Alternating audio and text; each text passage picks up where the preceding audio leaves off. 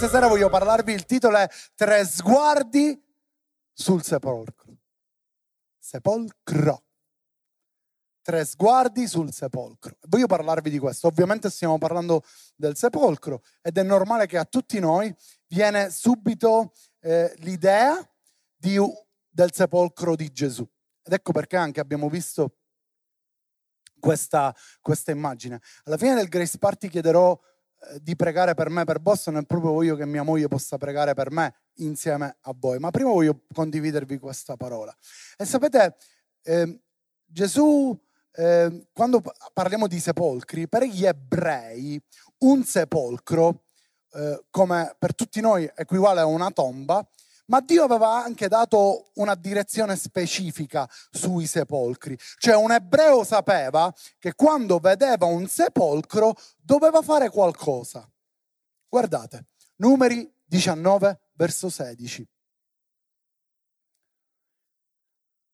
Numeri 19 verso 16 dice chiunque nei campi avrà toccato un uomo ucciso da un'arma o morto per case naturali o delle ossa umane o un sepolcro sarà impuro per sette giorni.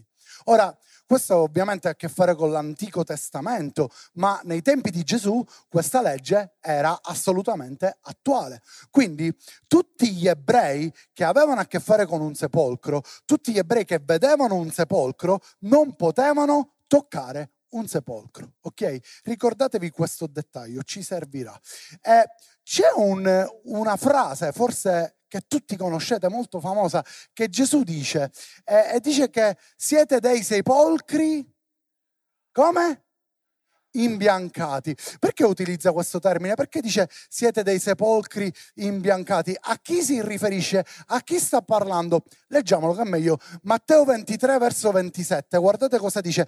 Guai a voi, scribi e farisei, ipocriti perché siete simili a sepolcri imbiancati, che appaiono belli di fuori, ma dentro sono pieni d'ossa di morti e d'ogni immondizia. Perché Gesù si riferisce così ai farisei? Beh, è facile da comprendere. C'è morte dentro, sembra bello fuori perché è imbiancato, ma c'è morte dentro. Ma io voglio spiegarvi anche perché dice sepolcri imbiancati. Che significa sepolcri imbiancati? Imbiancavano i sepolcri? Cioè venivano a dipingere i sepolcri? Facevano diventare i sepolcri bianchi? Voglio dirvi qualcosa. Abbiamo delle tipologie di sepolcri nella Bibbia. Il primo classico è questo. E questo è quello che tutti conosciamo come quello di Gesù. Ok? So quanti di voi lo sapete, io e mia moglie insieme a un gruppo nel 2006 siamo stati in Israele. E, io, e c'è un, un, posto in Israele che si chiama The Tomb Garden, sarebbe la, la, la, il, il giardino della tomba, che è molto simile, è molto probabile che sia sì, è molto probabile che sia simile al, a proprio la tomba di Gesù. Eh, ho proprio una foto che ho preso dal, da quando siamo stati lì. C'è la, la foto mia? Guardate, questa guardate, 27 febbraio 2006. Siamo stati lì e poi abbiamo vinto i mondiali. Eh, e questa è, no, questa è la, la tomba del giardino. Ed era così, molto probabilmente era così. Vedete che qua c'è il binario? Vedete il binario? Perché qui c'era una grande pietra che scorreva e che veniva messa come sigillo davanti al sepolcro. Ma non c'era solo questo sepolcro, c'erano altri sepolcri. Io in Israele ho visto altri sepolcri. Un altro sepolcro è questo. Questo è un sepolcro tipico che trovi in Israele. C'è il cimitero proprio davanti a Gerusalemme vicino al Monte degli Ulivi, tra il Monte degli Ulivi e la città di Gerusalemme c'è un cimitero del genere. E i sepolcri più o meno sono alti così, sono delle tombe ragazzi, vedete che hanno le pietre sopra, una volta ve l'ho spiegato, vi ricordate perché si mettono le pietre sopra? Un ebreo non mette mai un fiore sopra la tomba, perché il fiore prima o poi seccherà. La pietra invece è un ricordo eterno che non svanisce mai. Quindi quando loro dicono io mi ricorderò di te, di quello che hai fatto nella vita, io poggio una pietra perché la pietra non svanisce mai. È bella questa cosa. E questo era un altro tipo di sepolcro. E poi ce n'era un altro ancora. Questo, vedete, proprio a terra sul prato e c'era la tomba. Ok? E la Bibbia dice, l'abbiamo letto, che chiunque toccava il sepolcro sarebbe stato impuro per sette giorni. Ecco perché li imbiancavano. Ascoltami, perché quando erano a terra magari non tutti riuscivano a notare che c'erano delle tombe o magari di sera non riuscivano a vederle. Ecco che allora veramente per, ai tempi di Gesù imbiancavano, dipingevano di bianco queste tombe affinché tutti potessero vederla e schivarle per non calpestarle. E Gesù dice ai farisei, voi siete così belli da vedere, tutti si accorgono di voi, ma dentro siete morti. Ci siete? Sapete che noi a volte siamo così? Siamo così belli da vedere. Oggi con i social siamo tutti belli. Oggi con i social riusciamo a far credere a tutti che abbiamo una vita meravigliosa. Ti alzi la mattina e tu puoi fare un video e dire eccomi qua, sono pronto per fare la colazione. Ma in effetti dentro c'è morte, c'è tristezza, c'è paura. Forse quando pigerai di nuovo il tasto e metterai pausa, ti litigherai con qualcuno perché il latte era troppo freddo. Ma siamo facili ormai a essere finti. Riusciamo con grande facilità davanti a una telecamera a cambiare. E Gesù dice, voi siete così farisei, davanti a tutti vi fate vedere che siete super cool, che siete quelli più spirituali di tutti, ma la realtà è che dentro di voi c'è morte, c'è paura. State attenti. E guardate un altro verso che usa Gesù verso di loro sempre verso i religiosi. Luca 11:44. Di nuovo Gesù dice, guai a voi. Guai a voi perché siete come quei sepolcri che non si vedono e, vi, e chi vi cammina sopra non ne sa niente. Allora uno dei dottori della legge rispondendo gli disse, maestro, parlando così offendi anche noi. Fermatevi un attimo. Cioè Gesù sta dicendo, ci sono quelli imbiancati che li vedono e non li calpestano. Poi ci sono quelli perché può capitare che non ci arrivano a tingille tutti, giustamente. Ci sono quelli che magari non riescono a imbiancare e non te ne accorgi e li calpesti. E Gesù fa un altro paragone, sempre con i sepolcri li paragona a, ai farisei, ma sia quelli imbiancati che quelli non. Allora uno dei maestri dice, ma così ci offendi, offendi anche noi. E guardate il verso 46 cosa dice. Ed egli disse, guai anche a voi, dottori della legge, perché caricate la gente di pesi difficili da portare e voi non toccate quei pesi neppure con un dito. Cioè Gesù si era rivolto ai farisei, non aveva detto i dottori e il dottore gli fa così offendi anche noi perché siamo un'unica categoria e Gesù gli fa allora guai pure a voi dottori, io non ti avevo nominato ma ora ti metto pure Orinza, guai anche a voi dottori che fate questo perché siete ipocriti come loro, perché caricate la gente di pesi che non possono portare. Ascoltami per favore, la leadership di Gesù non è caricare le persone di pesi, la leadership di Gesù è portare i pesi prima lui. Quando Gesù dice prendi la tua croce, se qualcuno mi vuole seguire, ognuno prenda la propria croce e mi segua, Gesù ha caricato la croce? Sì o no? Gesù non era uno che diceva dai, andate, Gesù diceva, prima vado io, voi dietro di me. Questa è la leadership di Gesù e questa è la leadership di cui ha bisogno la Chiesa, il corpo di Cristo, dove qualcuno fa e gli altri fanno perché vedono fare. Ci siete?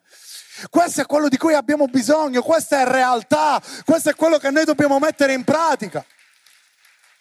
Noi esigiamo che le persone cambino, noi esigiamo che le persone facciano qualcosa, ma non ci rendiamo conto che i primi a fare dobbiamo essere noi. Se tu vuoi dare veramente l'esempio, fai le cose. Se tu vuoi dare veramente l'esempio, vuoi vedere veramente le persone che cambiano, sii il primo a fare, ad agire. Perché noi siamo tutti bravi a parlare dal divano. È vero o no? Quando guardiamo una partita, diventiamo tutti allenatori, tutti coach. Quando ci sono i mondiali, pure le ragazze che non hanno mai visto una partita nella loro vita, cominciano a dire, hai visto perché non la passi? È finito il primo tempo. Ah, scusa, hai visto? È così, perché così, è così. Tutti diventano coach, tutti diventiamo cantanti davanti a X Factor. Eh, ma ha stonato un po', arrivo, parlo Maria Callas. Eh, eh, tutti diventiamo ballerini eh, davanti ad amici di Maria poi pure sto nome, dico, ho le mie perplessità. Comunque, dico, tutti diventiamo giudici di tutto. Ci piace fare i giudici, ma la verità è che il giudice è uno solo. E quei dottori della legge volevano essere giudici e volevano dire a tutti dovete fare così, dovete fare così, nella Bibbia c'è scritto così, dovete farlo. Il primo devi essere tu a farlo. Se tu farai la prima cosa, allora è diverso. Gesù così ci offendi. Ricordatevi sempre, ragazzi, che Gesù vi vuole offendere. Gesù vi vuole offendere. Se vi reputate cristiani vi dovete fare offendere da Gesù, perché Gesù vi vuole offendere. Viviamo in un tempo dove non si capisce più nulla, dove tu non sai più come chiamare l'insalata. La chiami insalata o la chiami insalato? No, perché se no si offende qualcuno. La chiamo la presidente Meloni o la presidentessa o il presidente? Te. Cioè, la grammatica ormai non esiste più in italiano. Siamo in un mondo dove non, più, non, sappiamo più dove mettere articoli. Per qualcuno è buono, che dice non sapeva parlare prima, ora sono libero e dico chi tu che vuoi. Però la verità è che per non offendere, ascoltami, perché quello ci può rimanere male. Ma chi l'insalata? Fammi capire, no, perché chi è che ci può rimanere? No, quello ci può rimanere, e se ci rimane quella, quella categoria ci rimane male, pure quella, pure quella, pure quella. La verità è che Gesù offendeva per portare trasformazione nelle persone e non aveva paura di offendere, non si è tirato indietro, anzi a lui neanche l'aveva nominato a quel dottore. Ok, allora visto che mi dai l'occasione ti dico che tu sei più falso di quell'ipocrita del, del fariseo, perché anche tu carichi le persone di insegnamenti che sei il primo che non mette in pratica. Ci siete calpestati, non mettono in pratica. E voglio parlarvi di questi tre sguardi. Il primo sguardo di cui voglio parlarvi, ne abbiamo proprio parlato fino adesso, capi dei sacerdoti e farisei. Questo è il primo sguardo. Guardate che sono graziosi. Vedete? Capi dei sacerdoti e farisei. Se riusciamo a stare fermi da quelle parti sarebbe bellissimo. Capi dei sacerdoti e farisei. E loro, in effetti, l'immagine è questa, vedi? Col bastone che ti guardano. Ti sei mai sentito giudicato da uno sguardo? Ti è mai capitato che qualcuno ti giudicasse con uno sguardo? Come ti senti quando ti senti il giudizio addosso? Però qua devo fare una parentesi. Voglio dirvi una cosa. Molto spesso è la tua testa che si sente giudicata. Ascoltami, non sto giustificando chi vive nel giudizio, perché chi vive nel giudizio sbaglia a priori, ma tante volte è la tua testa che si sente giudicata. Ho conosciuto tante persone che magari ritornavano in chiesa dopo un X tempo e dicono non posso venire perché quando entro in chiesa mi sento giudicato da tutti. Ma magari manco qualche nudo, però dico si sentiva giudicato da tutti. Allora a volte molto spesso è un qualcosa di nostro, mentale, dell'anima, dove, devo dirvelo, il diavolo ci gioca di brutto perché ti vuole fare convincere che tu non sei accettato dagli altri e tutti ti stanno giudicando. Ci siete? E i farisei erano così, sempre là col broncio, sempre questa faccia che, che, tipo ti dovevano dire, veniamo che a fare chisso, veniamo che a fare chisso. E questo era il loro, il loro approccio. Ma quale approccio hanno avuto con il sepolcro di Gesù? Guardiamo questi versi. Matteo 27, verso 62. Dice così. L'indomani, che era il giorno successivo alla preparazione, i capi sacerdoti e i farisei si radunarono da Pilato dicendo, Signore, ci siamo ricordati che quel seduttore, mentre viveva ancora, disse, dopo tre giorni risusciterò. No, me l'aveva scoidato. Mi è arrivato il promemoria dall'iPhone.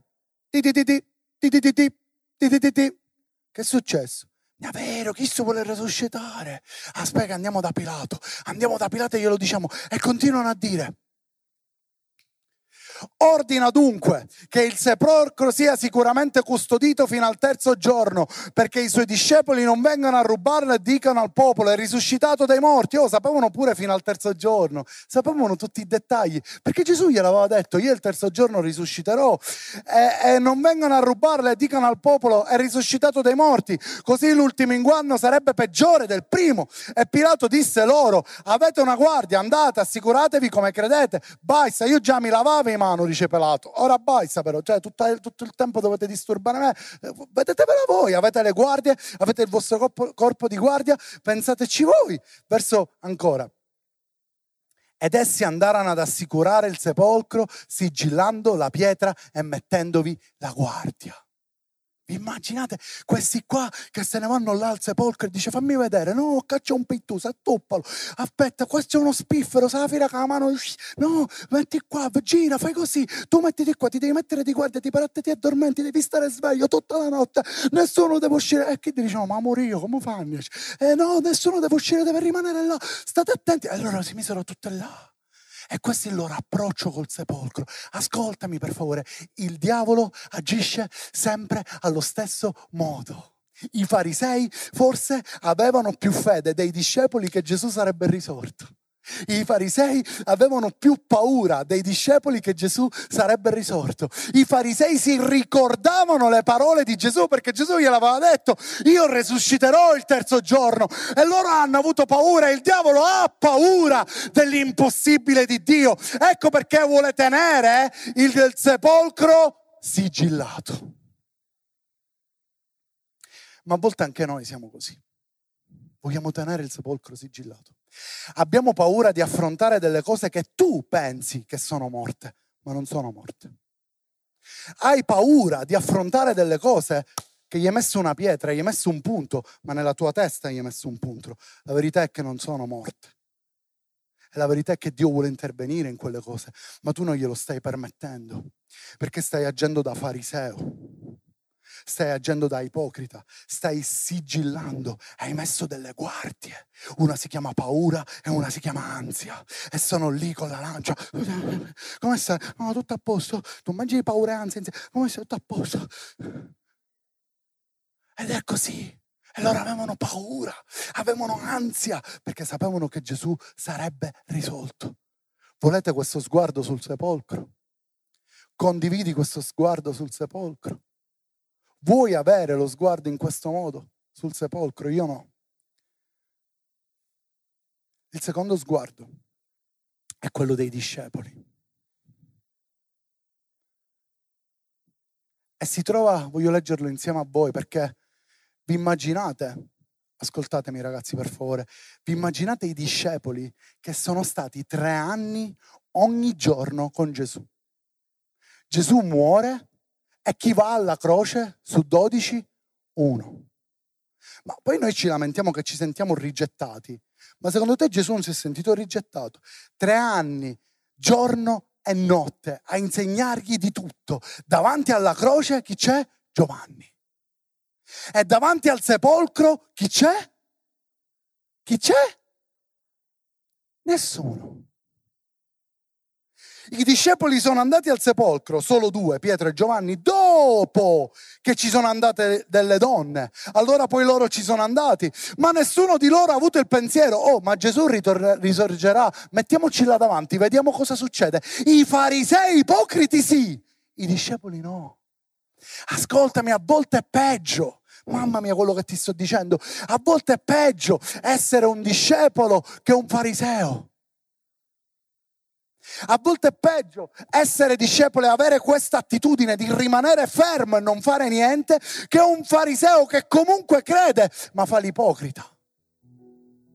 Perché i discepoli sono rimasti a casa, non si sono mossi, per tre anni sono stati con lui, ma niente, perché non hanno avuto rivelazione delle parole di Gesù. Giovanni 20, verso 9 e 10. Perché non avevano ancora capito la scrittura secondo la quale egli doveva risuscitare dai morti. I discepoli dunque se ne tornarono a casa. Per favore non vi distraete. Se ne tornarono a casa. Sai cosa rappresenta la casa in questo caso? Ascoltami, è importante quello che ti sto dicendo. La casa rappresenta la tua anima. Quando ti ritrovi davanti al sepolcro, loro l'hanno visto, risorto. Però non hanno capito niente, sono stati confusi. Erano ancora distrutti nella loro anima e se ne tornarono a casa. Quando tu gestisci la parola di Dio con l'anima, hai perso. Quando tu gestisci la Chiesa, ragazzi, per favore, quando tu gestisci la Chiesa con la tua anima, hai perso. Quando tu pensi che Dio sia in una tua emozione, hai perso. Quando tu ricerchi le emozioni più che lo spirito, hai perso. Non state seguendo Cristo. Io anche quando non sento niente, seguo Gesù. Io anche quando non ho entusiasmo nella mia anima, seguo Gesù. Io anche quando l'anima mi dice di avere paura, continuo a seguire Gesù, perché io non ascolto la mia anima, io ascolto il mio spirito, io ascolto la parola di Dio, io ascolto il mio Dio. E i discepoli se ne tornarono a casa. E i discepoli avevano paura. E i discepoli non avevano capito niente. Hanno visto il sepolcro vuoto, hanno visto che lui aveva piegato tutto e la Bibbia dice che non avevano avuto rivelazione della scrittura e se ne tornarono a casa. I farisei sì, hanno detto stiamo attenti, il terzo giorno e i discepoli no. Secondo sguardo, questo è il secondo sguardo sul sepolcro. Terzo sguardo, l'ultimo, quello più forte. Le discepole. Le discepole. Ascoltami. Vi do uno step successivo. Anche loro hanno fatto delle cose dall'anima ma poi si sono mosse nello spirito. Guarda questi versi. Marco 16, versetto 1, dice così. Sto chiudendo ragazzi, per favore, non vi perdete adesso. Passato il sabato, Maria Maddalena, Maria madre di Giacomo e Salomè comprarono degli aromi per andare a ungere Gesù. E la mattina del primo giorno della settimana, molto presto, vennero al sepolcro al sorgere del sole. Hanno fatto shopping hanno comprato gli oli. Quando una donna è in modalità shopping, il suo entusiasmo non si può descrivere. Quando una donna è in modalità shopping, una donna non sbaglia. Ho preso un'immagine, mi metti l'immagine de- de- dello shopping? Guardate, è così la beatitudine, la soddisfazione. Quando una donna è in modalità shopping non può sbagliare. Quando una donna decide di fare shopping, nella sua testa cominciano, avete presente Inside Out? Tutti cominciano a organizzare. Allora tu fai questo, tu fai questo, tu fai questo, tu compri questo. Tu fai questo e c'è tutto organizzato, tutto pronto, perché sì, dobbiamo fare shopping. È già solo il pensiero, è come un uomo che sa che si deve andare a, a mangiare un panino con la milza, già ci comincia a avere la salivazione. Ecco, la donna invece con lo shopping comincia a essere già pronta, sì, shopping, shopping. E quelle donne sono andate a fare shopping per Gesù. Guardate il verso 3. Rimettimi le discepole, che queste se no distraggono. E dicevano tra loro, Dopo che hanno comprato gli oli, ragazzi, e dicevano tra loro, chi ci rotolerà la pietra dell'apertura del sepolcro? Cosa? Tu fai shopping? Spendi i tuoi soldi? E dopo dici chi ci rotolerà la pietra? Cioè è come se tu mi dici stiamo andando a comprare delle cose mentre sei in macchina dici il centro commerciale è chiuso. È impossibile, una donna non può fare questo. Non può sbagliare su questo. E loro comprano tutto, vanno verso il sepolcro e poi pensano, ma chi ci toglierà la pietra? E tu che avresti fatto a questa domanda? Chi ci toglierà la pietra? È molto grande. Come facciamo? Non è possibile toglierla. Tu che avresti fatto? Forse qualcuno di noi, compreso me, hai ragione, ne spendiamo tutti questi piccioli per comprare l'olio, le cose. E ora che fai? Ragazzi, la pietra non ce la può togliere nessuno, siamo tre ragazze. Ritorniamo indietro, andiamo a chiamare dei ragazzi, andiamo a chiamare i rinforzi. Manda un WhatsApp nel gruppo, vedi se viene qualcuno, se è nel gruppo, scrive mai nudo. Vabbè, questa è un'altra cosa. Eh, eh, come, come facciamo? Torniamo indietro, andiamo a cercare i ragazzi. Ma loro non si sono fermate, sono andate avanti. E il verso 4 dice: Ma alzati gli occhi, videro che la pietra era stata arrotolata ed era pure molto grande. Verso 5. Entrate nel sepolcro, videro un giovane seduto a destra, vestito di una veste bianca, e furono spaventate. Oh! Ma gli disse loro: Non vi spaventate, voi cercate Gesù il Nazareno che è stato crocifisso. Egli è risuscitato, non è qui. Ecco il luogo dove l'avevano posto ma non c'è nessuno qui. Verso 7. Ma andate a dire ai suoi discepoli, a Pietro e a, e, e a Pietro che egli vi precede in Galilea, là lo vedrete, come vi ha detto. Esse uscite furono esse uscite fuggirono via dal sepolcro perché erano prese da tremito e da stupore e non dissero nulla a nessuno perché avevano paura. Ascoltami per favore, non ti distrarre ora.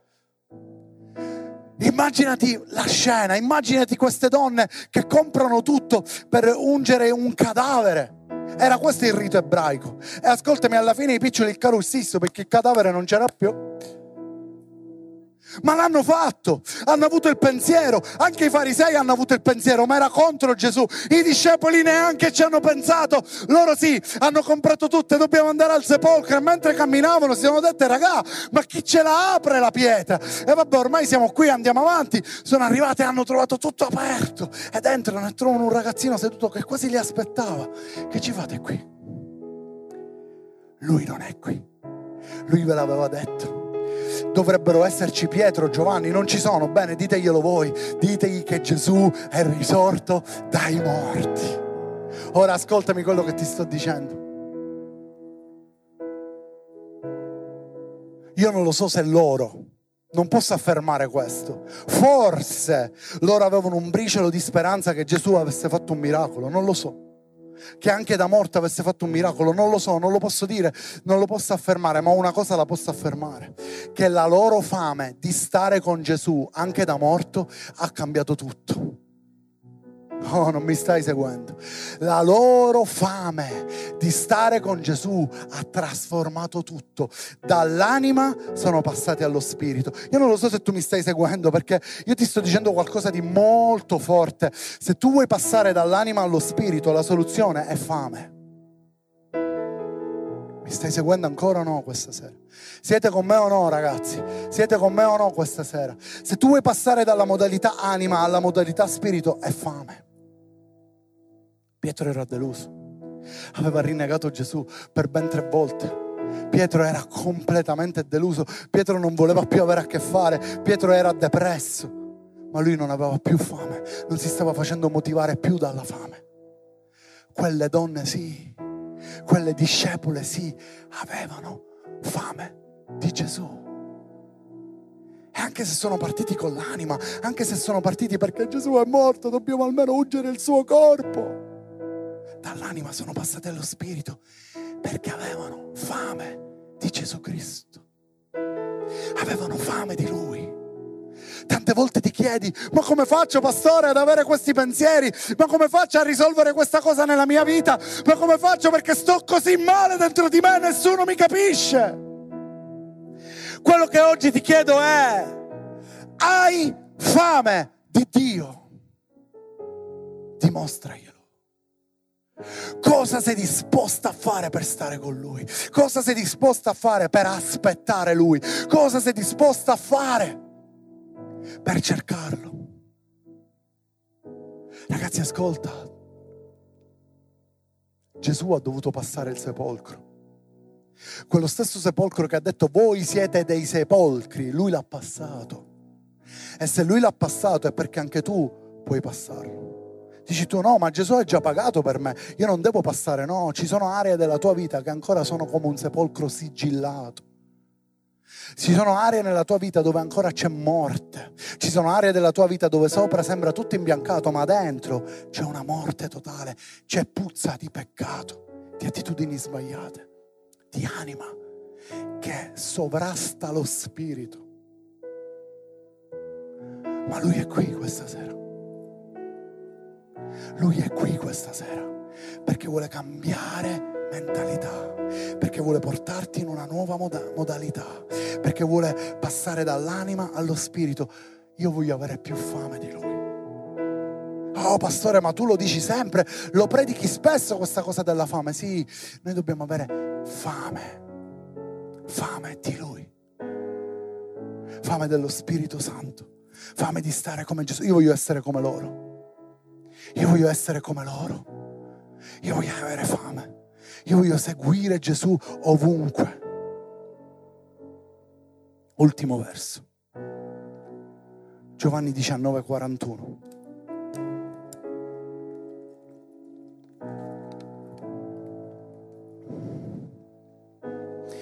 Nel luogo dove egli era stato crocifisso c'era un giardino e in quel giardino un sepolcro nuovo dove nessuno era stato ancora deposto.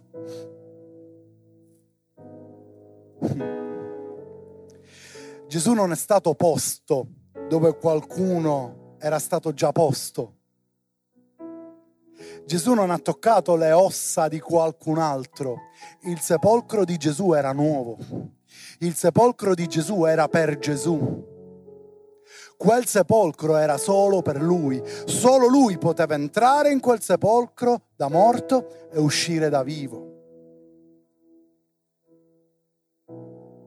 Ti sto per dire qualcosa di forte, ma Dio ha preparato un nuovo sepolcro per te, dove devi morire a te stesso.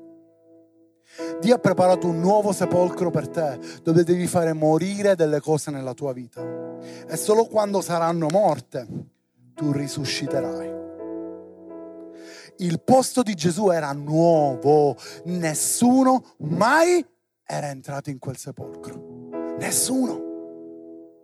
E Gesù ha affrontato il sepolcro per darci vita, ragazzi. E ci saranno sepolcri che tu affronterai nella vita non devi avere paura di togliere la pietra. Dillo con me, io non ho paura. Dillo con me, io non ho paura di togliere la pietra. Non ti sento, dillo con me, io non ho paura di togliere la pietra.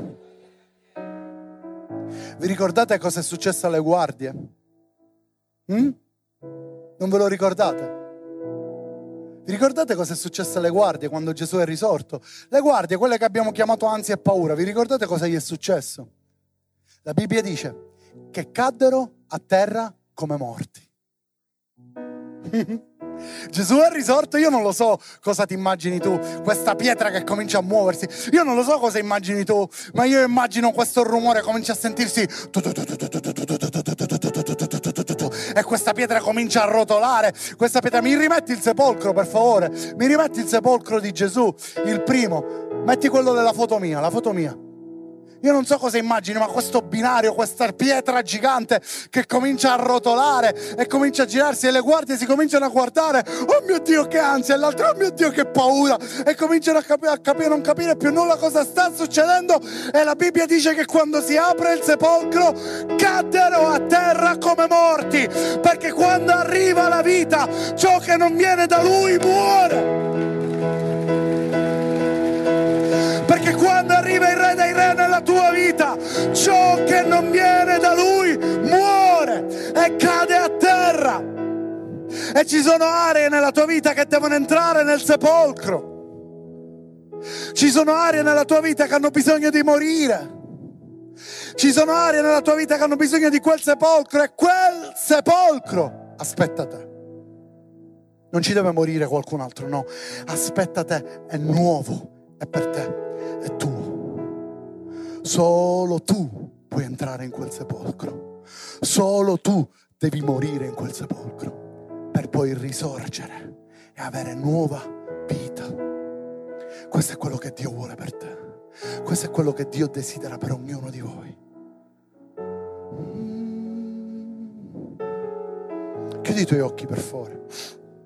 Lì dove sei seduto, chiudi i tuoi occhi.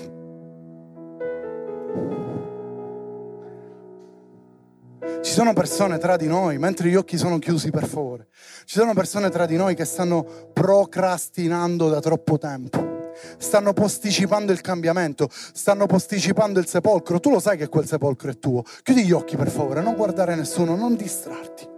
Tu lo sai che quel sepolcro è tuo. Quello è tuo, è il tuo posto, è lì che deve avvenire qualcosa. Ma stai procrastinando, stai posticipando, stai dicendo vabbè la prossima volta ci vado e muoio. Vabbè, la prossima volta la cambio questa abitudine. Vabbè, la prossima volta la cambio questa attitudine. Va bene così. Vabbè, continuerò a peccare per adesso, poi si vede. No.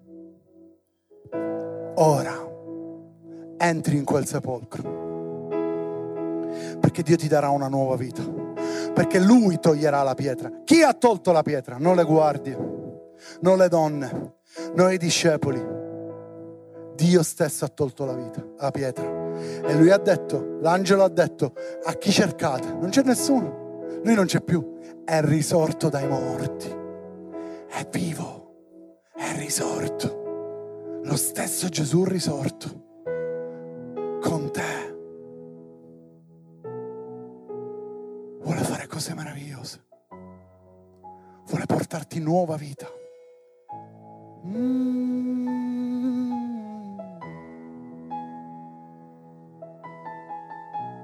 Ah, per favore, adoralo adesso. Adoralo, adoralo. Chiudi i tuoi occhi adoralo. Se ti vuoi alzare in piedi, alzati. Se vuoi rimanere seduto, rimani seduto. Ma adoralo. Adoralo questa sera.